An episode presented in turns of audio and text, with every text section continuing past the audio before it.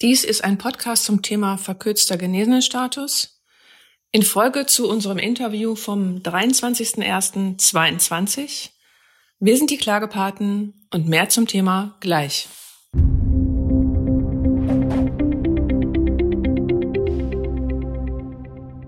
Gemäß Covid-19-Schutzmaßnahmen-Ausnahmeverordnung vom 8. Mai 2021 die zuletzt durch Artikel 1 der Verordnung vom 14. Januar 2022 geändert worden ist, wurde der Zeitraum, innerhalb dessen jemand als von Corona genesen gilt, von sechs Monaten auf drei Monate, jeweils abzüglich 28 Tagen, verkürzt.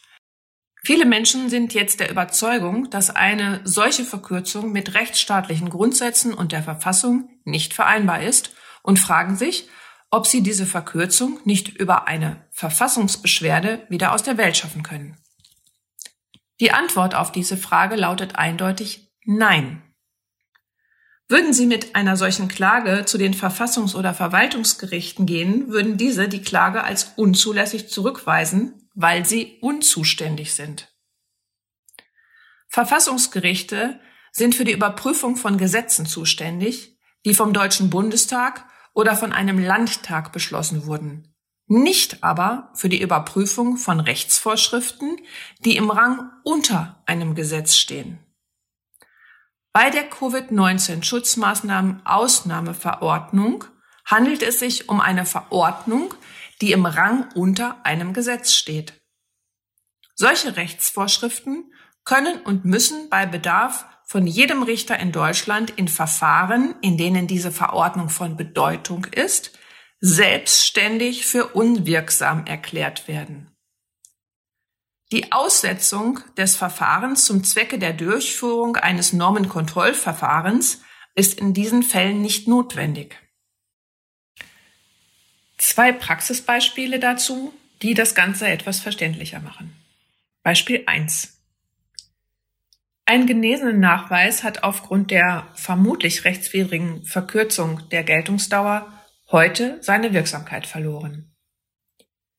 Jemand geht morgen in ein Restaurant mit 2G und wird erwischt.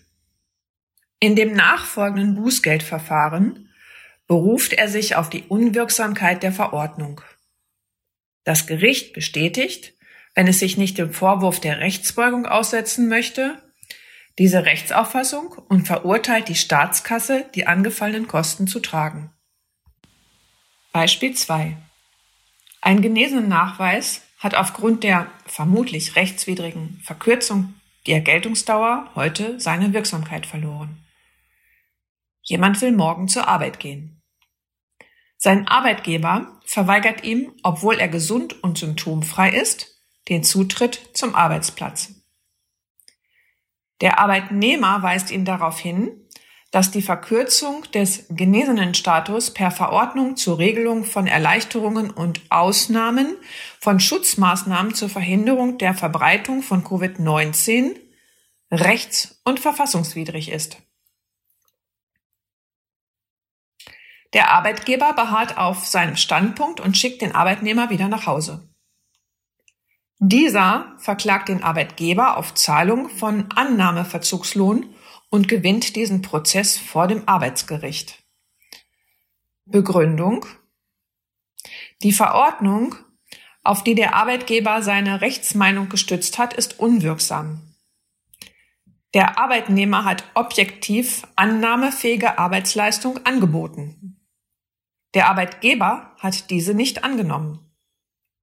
Deshalb muss er die Vergütung in Form von Annahmeverzugslohn zahlen, obwohl er keine Arbeitsleistung erhalten hat.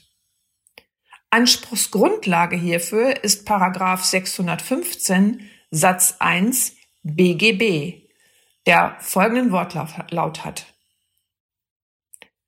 Kommt der Dienstberechtigte mit der Annahme der Dienste in Verzug, so kann der Verpflichtete für die infolge des Verzugs nicht geleisteten Dienste die vereinbarte Vergütung verlangen, ohne zur Nachleistung verpflichtet zu sein.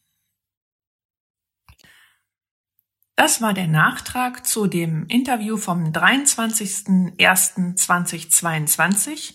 Verkürzung des genesenen Status von sechs auf drei Monate rechtmäßig. mit zwei Praxisbeispielen. Ihr findet uns auf www.klagepaten.de oder auf Social Media.